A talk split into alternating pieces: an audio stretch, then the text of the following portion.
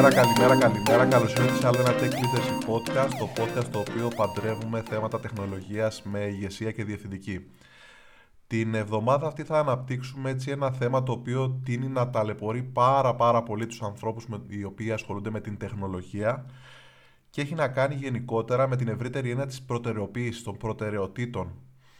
Α, τι είναι λοιπόν η προτεραιότητα; Α, προτεραιότητα είναι κάτι στο οποίο δουλεύουμε σαν ομάδα α, έχοντας έτσι το μέγιστο focus, προτεραιοποίηση όσον αφορά το effort που κάνουμε προκειμένου να δώσουμε το μέγιστο value στον πελάτη μας. Στον πελάτη μας και κατά προέκταση φυσικά στους χρήστες οι οποίοι χρησιμοποιούν το προϊόν του πελάτη μας και το καθεξής. Με τον τρόπο αυτό δηλαδή προσπαθούμε να κάνουμε maximize του value της αξίας που παράγεται από τις ώρες εργασίας που βάζει το effort, το κόπο που βάζει η ομάδα μας σε ένα milestone, σε ένα χρονικό ορίζοντα μιας εβδομάδας, δύο εβδομάδων, ενός μήνα και το καθεξής. Το Agile φυσικά όλο αυτό το, το περιγράφει πάρα πάρα πάρα πολύ καλά, γι' αυτό και το Agile το έχουμε συζητήσει και άλλες φορές, τι είναι έτσι να ανεβαίνει και να γίνεται όλο και πιο δημοφιλές σε, στους κόλπους των τεχνολογικών ε, εταιριών, ομάδων, οργανισμών και το καθεξής, διότι μας βοηθάει κατά κάποιο τρόπο, μας μαθαίνει να σκεφτόμαστε με αυτόν τον τρόπο, δηλαδή να δουλεύουμε έχοντας πάντα βασικό γνώμονα στις αποφάσεις που παίρνουμε την προτεραιότητα, τις προτεραιότητες, τον τρόπο με τον οποίο θα δώσουμε το maximum value στους πελάτες μας.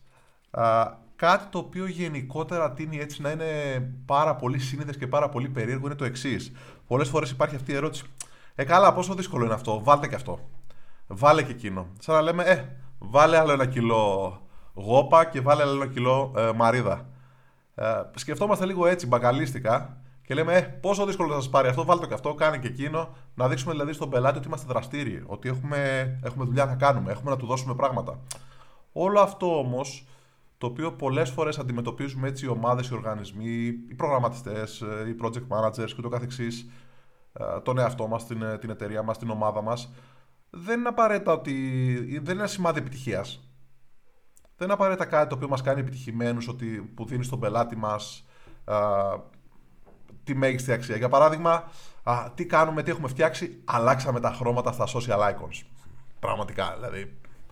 Ε, ή τι άλλο κάναμε, αλλάξαμε την τυπογραφία και μεγαλώσαμε κατά 2 pixel το header στο checkout. Ή τι φτιάξαμε, κάναμε SVG τα icons στο, στη sidebar.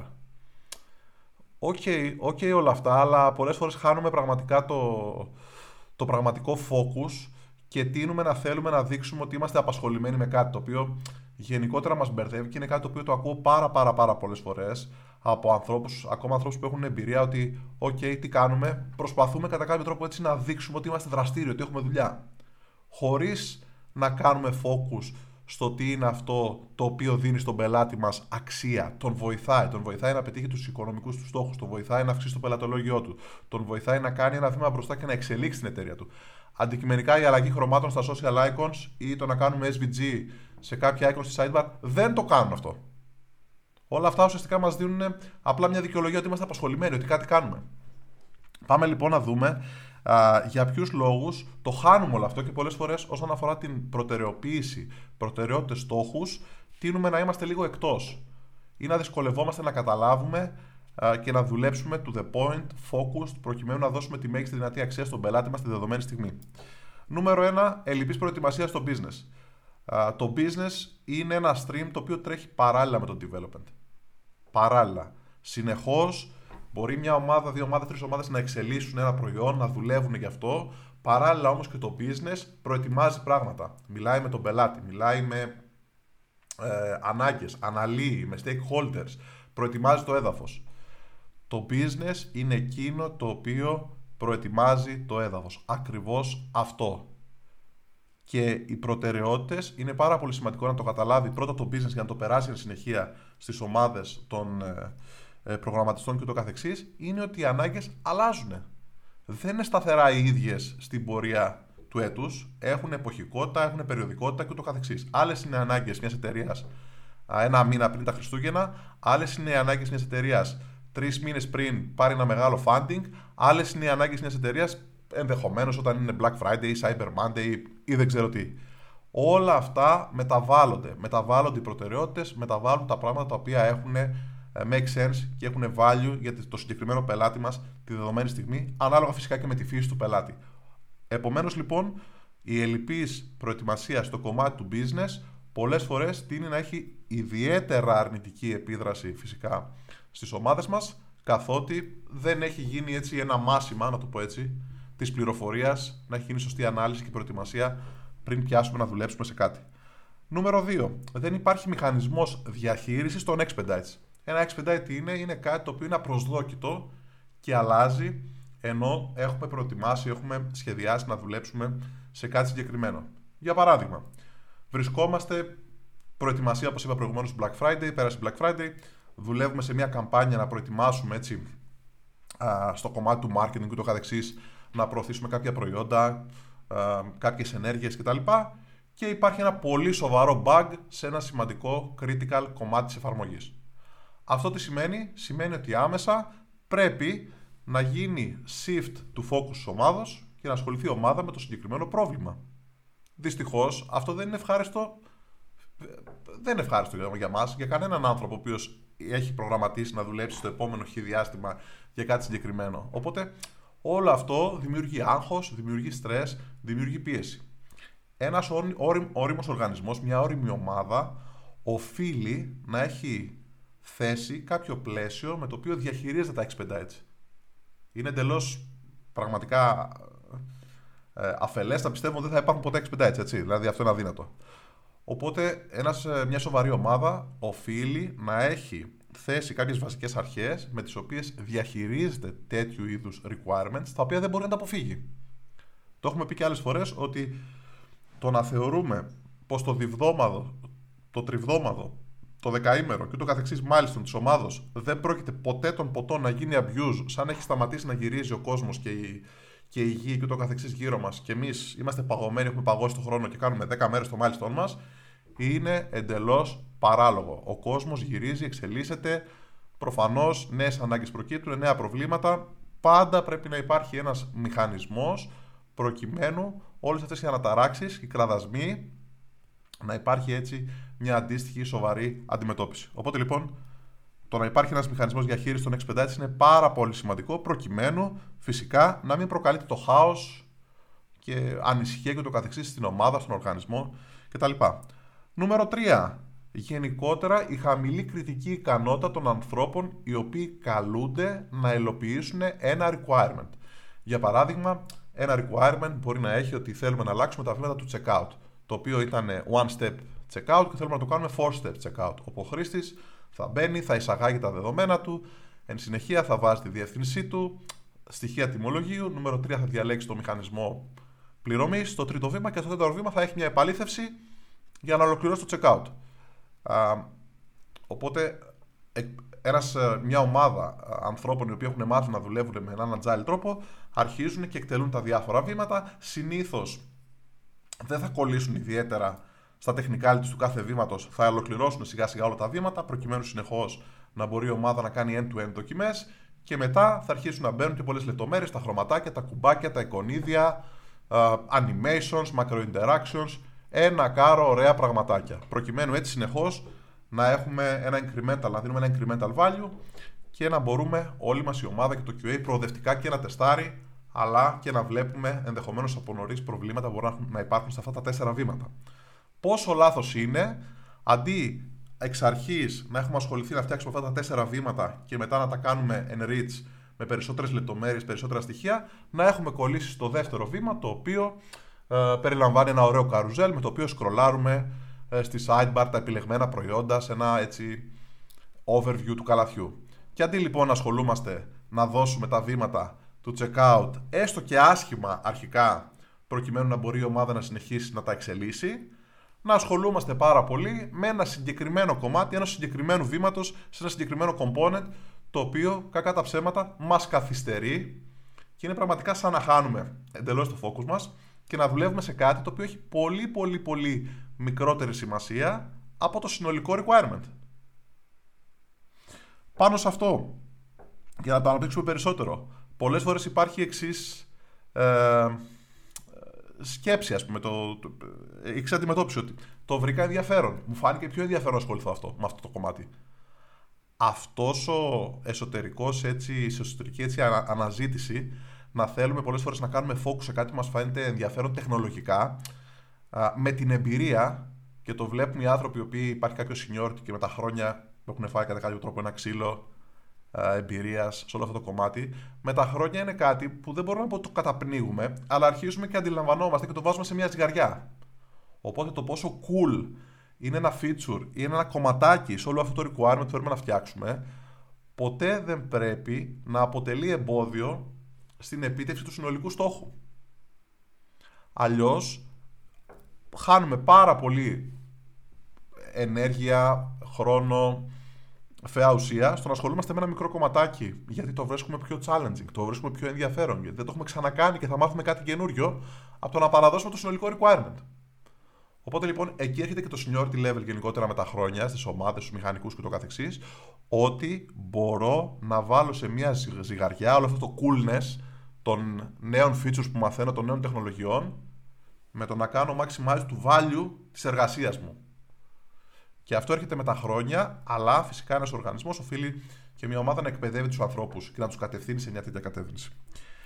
Επόμενο, το οποίο πολλές φορές μας δυσκολεύει να κάνουμε focus και να ασχολούμαστε με κάτι το οποίο έχει προτεραιότητα, είναι ότι κατά κάποιο τρόπο θεωρούμε ένα requirement λίγο παρακατιανό για μας. Δηλαδή, να κάτσω τώρα εγώ που είμαι senior level να αλλάζω εικόνες, να κάνω εργασία στο CSS. Τώρα εγώ θα ήταν προτιμότερο να διαβάζω για το Preact, το οποίο, για το Remix, το οποίο βγήκε μόλις τώρα και εγώ τέτοια πρέπει να κάνω γιατί είμαι senior React engineer και πρέπει να εξελίσσω τις γνώσεις μου. Είναι κάτι δυστυχώς που το έχω συναντήσει πολλές φορές και είναι άνθρωποι οι οποίοι τείνουν να μην θέλουν να ασχοληθούν με πραγματάκια τα οποία είναι της λεπτομέρειας, αλλά πολλές φορές παραγνωρίζουμε ότι αυτή η λεπτομέρεια και αυτή η προσοχή είναι αυτή που δίνει το added value στον πελάτη μας.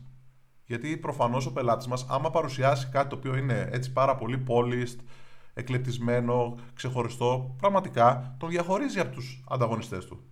Αν εμείς δεν θέλουμε να ασχοληθούμε, με αυτά τα οποία α, του δίνουν έτσι την τελική πινελιά, την τελική λεπτομέρεια, για διάφορους προσωπικούς λόγους, τύπου ότι είμαι super senior, οπότε εγώ δεν μπορώ να ασχολούμαι με τα SVG icons, να ασχοληθεί ο junior.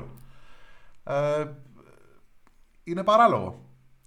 Και αυτό είναι κάτι που καλείται πολλές φορές να το διαχειριστεί η ομάδα, ένας οργανισμός. Δεν μπορούν τα senior άτομα ή δεν ξέρω τι να ασχολούνται πάντα με state of the art, τελευταία εξέλιξη, τελευταίο minor release ενός super cool framework το οποίο τους ενδιαφέρει. OK, okay, αντιληπτό σίγουρα και όλους μας, καθώς είμαστε άνθρωποι της τεχνολογίας, μας αρέσει, γουστάρουμε να ασχολούμαστε με τελευταία πράγματα, γι' αυτό και για παράδειγμα δεν γράφουμε jQuery και γράφουμε React.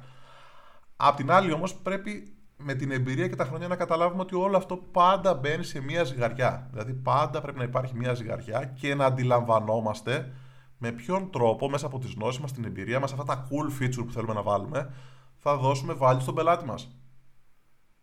Ποτέ, ποτέ μα ποτέ δεν πρέπει όλο αυτό το coolness, το α, να δω το καινούριο, να κάνω αυτά, να σκεπάζει, να καλύπτει την ανάγκη την οποία ερχόμαστε να καλύψουμε χρησιμοποιώντας αυτή την τεχνολογία. Ποτέ. Η τεχνολογία υπάρχει για να λύσει ένα πρόβλημα. Δεν υπάρχει για να ασχολούμαστε με την τεχνολογία. Γι' αυτό υπάρχει τεχνολογία, γι' αυτό έχει δημιουργηθεί. Για να λύνει προβλήματα. Να κάνουμε καλύτερη την καθημερινότητά μας, να βοηθήσουμε να κάνουμε πραγματάκια τα οποία δεν μπορούσαμε να κάνουμε με άλλο τρόπο και ούτω καθεξής. Οπότε λοιπόν, το να κάνουμε υπέρμετρο focus στην τεχνολογία από το να κάνουμε στο να κάνουμε deliver ένα requirement, ε, κα, κακά τα ψέματα είναι πρόβλημα, έτσι. Είναι πρόβλημα για την ομάδα μας, για τον οργανισμό μας και ούτω καθεξής. Επόμενο, είναι το, εξής, το, το λεγόμενο procrastination. Ότι ξέρω ότι ένα requirement είναι δύσκολο, ένα task είναι δύσκολο και δεν θέλω να ασχοληθώ. Και όχι μόνο δεν θέλω να ασχοληθώ, τίνω να το σπρώχνω, να το σπρώχνω, να το παρατείνω και ενδιάμεσα κάνω κάτι ακόμα χειρότερο. Λέω, Α, πριν πιάσω αυτό, θα κάνω αυτά τα δύο-τρία μικρά. Δηλαδή, πριν αρχίσω να ασχολούμαι με το νέο checkout, θα αλλάξω το χρώμα στα social icons. Αυτό που είπα. Θα αλλάξω δύο εικονίδια στη sidebar. Θα ε, βάλω δύο SVG, από PNG θα τα κάνω SVG στο footer. Οπότε, ουσιαστικά τι είναι, είναι σαν να δικαιολογούμε, να βρίσκω μια δικαιολογία στον ίδιο μου τον εαυτό και στην ομάδα και να λέω ότι βρίσκω τρόπους να είμαι ενεργός και δραστήριος, χωρίς να ασχολούμαι με αυτό το οποίο κρίνει την επιτυχία της ομάδος. Αυτή λοιπόν η λογική ότι ε, αυτό πόσο δύσκολο είναι, ε, αυτό κάντε το, αντίστοιχα δεν είναι μόνο ότι υπάρχει στο κομμάτι του business πολλές φορές, υπάρχει και στο κομμάτι της ίδιας της ομάδος. Α κάνω αυτό, OK, να προχωρήσει λίγο η δουλειά, να φαίνεται ότι έχουμε δουλέψει, να φαίνεται ότι έχουμε κάνει κάτι. Είναι λάθος. Είναι λάθος γιατί το να αλλάξουμε κάποια χρωματάκια, να αλλάξουμε δύο εικονιδιάκια και ούτω καθεξής, δεν καθορίζουν την επιτυχία ούτε του milestone, ούτε της ομάδος, ούτε του οργανισμού, ούτε του πελάτη μας. Απλά είναι μια δικαιολογία για να δείχνουμε ότι ασχολούμαστε με κάτι. Αυτό δεν έχει καμία σχέση ούτε με προτεραιότητες, ούτε με επίτευξη στόχων του πελάτη μας, ούτε με τίποτα. αυτά λοιπόν είναι κάποια προβληματάκια τα οποία για να περάσουμε κατευθείαν και να δούμε πώς μπορούν να λυθούν όλα αυτά όλα αυτά τα, τα σκιαγραφεί, τα περιγράφει ουσιαστικά και μας δίνει λύσεις πάρα πολύ καλές στο Agile και διάφορες εκφάνσεις στο Agile, είτε είναι το Scrum, είτε είναι το Kanban, Extreme Programming και το καθεξής. Πολύ σημαντικό λοιπόν ο οργανισμός μας να έχει τους μηχανισμούς, να κάνει establish έτσι, να έχει ένα σύστημα με το οποίο απορροφάει τους κραδασμούς. Προετοιμάζει business requirements και εν συνεχεία έχει το μηχανισμό να απορροφήσει κάποια, ε, κάποιο expedite, κάτι το οποίο ξαφνικά έτυχε και πρέπει οι ομάδες να ασχοληθούν προκειμένου να βοηθήσουν τον πελάτη να πετύχει τους στόχους του. Όλο αυτό για να το πετύχουμε φυσικά πρέπει να υπάρχει το σωστό culture. Οπότε για να υπάρχει το σωστό culture, πολύ σημαντικό να εκπαιδεύονται οι άνθρωποι μας συνεχώς, ώστε με το δικό τους τρόπο να μασίσουν, με το δικό τους το μάχη να χωνέψουν βασικές αρχές και αλήθειες γύρω από όλο αυτό το κομμάτι. Το Agile κάνει ακριβώς αυτό, σκιαγραφεί πώς θα φτιάξουμε πολύπλοκα σύνθετα πράγματα κάτω από πολύπλοκες σύνθετες συνθήκες οι οποίες συνεχώς μεταβάλλονται. Και αυτή είναι η πραγματική ζωή έτσι, ο πραγματικός κόσμος, ο πραγματικός business κόσμος εκεί έξω, αυτό είναι. Είναι ένα τοπίο το οποίο συνεχώς μεταβάλλεται, κινείται. Οπότε λοιπόν, για να το φτιάξουμε όλο αυτό, πολύ σημαντικό ο οργανισμός μας να εκπαιδεύει τους ανθρώπους, να διαμορφωθεί το σωστό culture, η σωστή αντίληψη, προκειμένου να μην πελαγώνουμε έτσι. Να μην τρελαινόμαστε ότι κάτι άλλαξε, να αντιλαμβανόμαστε και να ξέρουμε πώς θα το χειριστούμε. Φυσικά δεν είναι όλοι οι άνθρωποι δεκτικοί ή δεν κουμπώνουν όλοι οι άνθρωποι σε ένα τέτοιο μοντέλο εργασίας. Άνθρωποι οι οποίοι πολλές φορές κάνουν υπέρμετρο focus στην ίδια την τεχνολογία και δεν μπορούν να βάλουν σε μια ζυγαριά προτεραιοποίηση, ανάγκες του πελάτη, business value και το καθεξής, κακά τα ψέματα τείνουν ε, να είναι ένα πρόβλημα όλο αυτό σαν ένα mindset, οπότε αν η εκπαίδευση δεν μπορεί να τους βοηθήσει να αντιληφθούν ε, πώς θα κάνουν focus σε θέματα προτεραιοποίησης, αντικειμενικά αυτό είναι και ένα hiring πρόβλημα, οπότε ένας οργανισμός παρότι τις προσπάθειες που κάνει για να εκπαιδεύσει ανθρώπους, να τους φέρει έτσι ένα επίπεδο να αντιλαμβάνονται τι σημαίνει business value, τι σημαίνει προτεραιοποίηση, πώς κάνουμε maximize του, του value που βγάζουμε από το workload μας, γιατί όλοι έχουμε συγκεκριμένες ώρες που δουλεύουμε. Ένας τέτοιος οργανισμός πρέπει να προσλαμβάνει και τους σωστούς ανθρώπους. Και πρέπει να έχει το σωστό μηχανισμό με τον οποίο έρχονται άνθρωποι, αξιολογούνται, προσλαμβάνονται, οι οποίοι είναι δεκτικοί, αντιλαμβάνονται όλες αυτές τις αρχές και μπορούν έτσι να τις χρησιμοποιήσουν στην ε, καθημερινότητα. Τέλος, ε, τέλος, για να μην κάνουμε έτσι συνεχώς focus στους ανθρώπους τους οργανισμού, είναι πολύ σημαντικό να κάνουμε και focus στους πελάτες μας. Ένας οργανισμός ο οποίος θέλει να δουλεύει έτσι και δεν θέλει να υπάρχει έτσι υπέρμετρο άγχος, θέλει να υπάρχει μια οργάνωση, να υπάρχει έτσι μια συνέπεια, να υπάρχει μια όμορφη ροή εργασίας. Αντίστοιχα, καλείται να βρει και τους αντίστοιχους πελάτες, οι οποίοι αντιλαμβάνονται τι σημαίνει όλο αυτό και δεν είναι οι πελάτες οι οποίοι θα του πούνε Α, κάντε και αυτό το οποίο είναι απλό, ε, εντάξει, μωρέ, τώρα θα το κάνετε εσείς, δεν είναι τίποτα. Ή ε, δημιουργείται ένα εξπεντά και ξαφνικά τρελαίνονται όλοι από το άγχος και ούτω καθεξής. Ένας λοιπόν τέτοιος οργανισμός που θέλει να δουλεύει με ένα δομημένο τρόπο, να έχει μια ροή εργασίας και να μπορεί να δουλέψει με προτεραιότητες, προφανώς πρέπει να βρει και τους κατάλληλους πελάτες. Πελάτες οι οποίοι ουσιαστικά διακατέχονται από το ίδιο culture, το ίδιο τρόπο επικοινωνίας και μπορούν να κάτσουν μαζί οι δύο πλευρές και να καταλάβουν, να συζητήσουν τι είναι προτεραιότητα, τι θα κάνει maximize ουσιαστικά την εργασία της μιας πλευράς στις απαιτήσεις της άλλης και ούτω καθεξής. Πολύ πολύ σημαντικό αυτό το οποίο τείνουμε γενικότερα να το παραγνωρίζουμε ε, καθώς δεν πρέπει να κοιτάμε μόνο εντός του οργανισμού αλλά πρέπει να κοιτάμε και εκτός. Δεν μπορεί να δουλέψει κάτι αν είναι εργάζεται με agile τρόπο και ούτω καθεξής εσωτερικά ο οργανισμός και οι πελάτες έχουν νέες απαιτήσεις και ζητάνε νέα requirements κάθε μέρα, κάθε δύο μέρες, κάθε εβδομάδα. Προφανώς όλο αυτό είναι κάτι το οποίο δεν θα δουλέψει και χρειάζεται οι δύο πλευρές ουσιαστικά να μιλάνε την ίδια γλώσσα. Αυτά λοιπόν είχα να πω για τα θέματα της ε, προτεραιοποίησης και των προτεραιοτήτων. Ένα θέμα το οποίο γενικότερα μας δυσκολεύει, μας ταλαιπωρεί πάρα πολύ τους ανθρώπους της τεχνολογίας. Δεν πρέπει να σκεφτόμαστε πουδενή με τη λογική ότι έλα βάλε και ένα κιλό φέτα και βάλε και ένα κιλό ντομάτες. Δεν ισχύει πουδενή αυτό. Η τεχνολογία είναι ένα, ένα σπόρο, να το πω έτσι, ένα επάγγελμα στο οποίο δεν κερδίζει αυτός ο οποίος έπλυνε 10 αυτοκίνητα σε σχέση με τον ανταγωνιστή που έπλυνε 6 αυτοκίνητα σήμερα. Δεν είναι έτσι. Δεν έχει αυτό το μετρικό σύστημα της ποσότητας.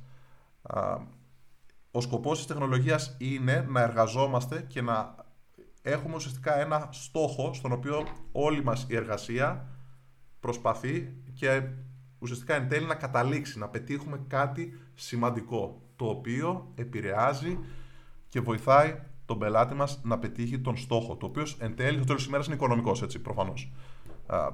9 στις 10 φορές. Οπότε όλη μας η εργασία, γιατί έχουμε συγκεκριμένες ώρες που δουλεύουμε, συγκεκριμένες μέρες και το καθεξής, είναι παράλογο να θεωρούμε ότι κάποιος θα δουλεύει 24 24 Δεν υπάρχει αυτό. Υπάρχουν συγκεκριμένες ώρες εργασίας. Όλες οι ώρες αυτές πρέπει ουσιαστικά να είναι αποδοτικές. Και για να είναι αποδοτικές πρέπει να δουλεύουμε με κάποιον στόχο. Αυτό είναι πολύ σημαντικό. Τίνουμε να το παραγνωρίζουμε και φυσικά το agile βοηθάει πάρα πολύ. Χρειάζεται κατάλληλη εκπαίδευση. Χρειάζεται έτσι να ανοίξουμε λίγο πολλές φορές το μυαλό, να ανοίξουμε τα αυτιά μας, να ακούσουμε, να μάθουμε και να κινηθούμε έτσι σε μια τέτοια κατεύθυνση η οποία θα μας βοηθήσει έτσι και σαν ανθρώπου της τεχνολογίας να γίνουμε σιγά σιγά πιο αποδοτικοί και να βάλουμε όλη αυτή τη χρήση της τεχνολογίας σε μια ζυγαριά όσον αφορά πάντα με το business και την αξία που η δουλειά μας εν τέλει ε, ουσιαστικά θα δημιουργήσει, θα προκαλέσει στον πελάτη μας. Αυτά είχα να πω. Ε, Σας ευχαριστώ πάρα πολύ. Ένα ενδιαφέρον θέμα το οποίο τίνει να μας ταλαιπωρεί όλους τους ανθρώπους της τεχνολογίας. Ελπίζω να βοήθησαν όλα αυτά που ακούσετε. Μέχρι την επόμενη εβδομάδα. Να είστε καλά. Ευχαριστώ πολύ.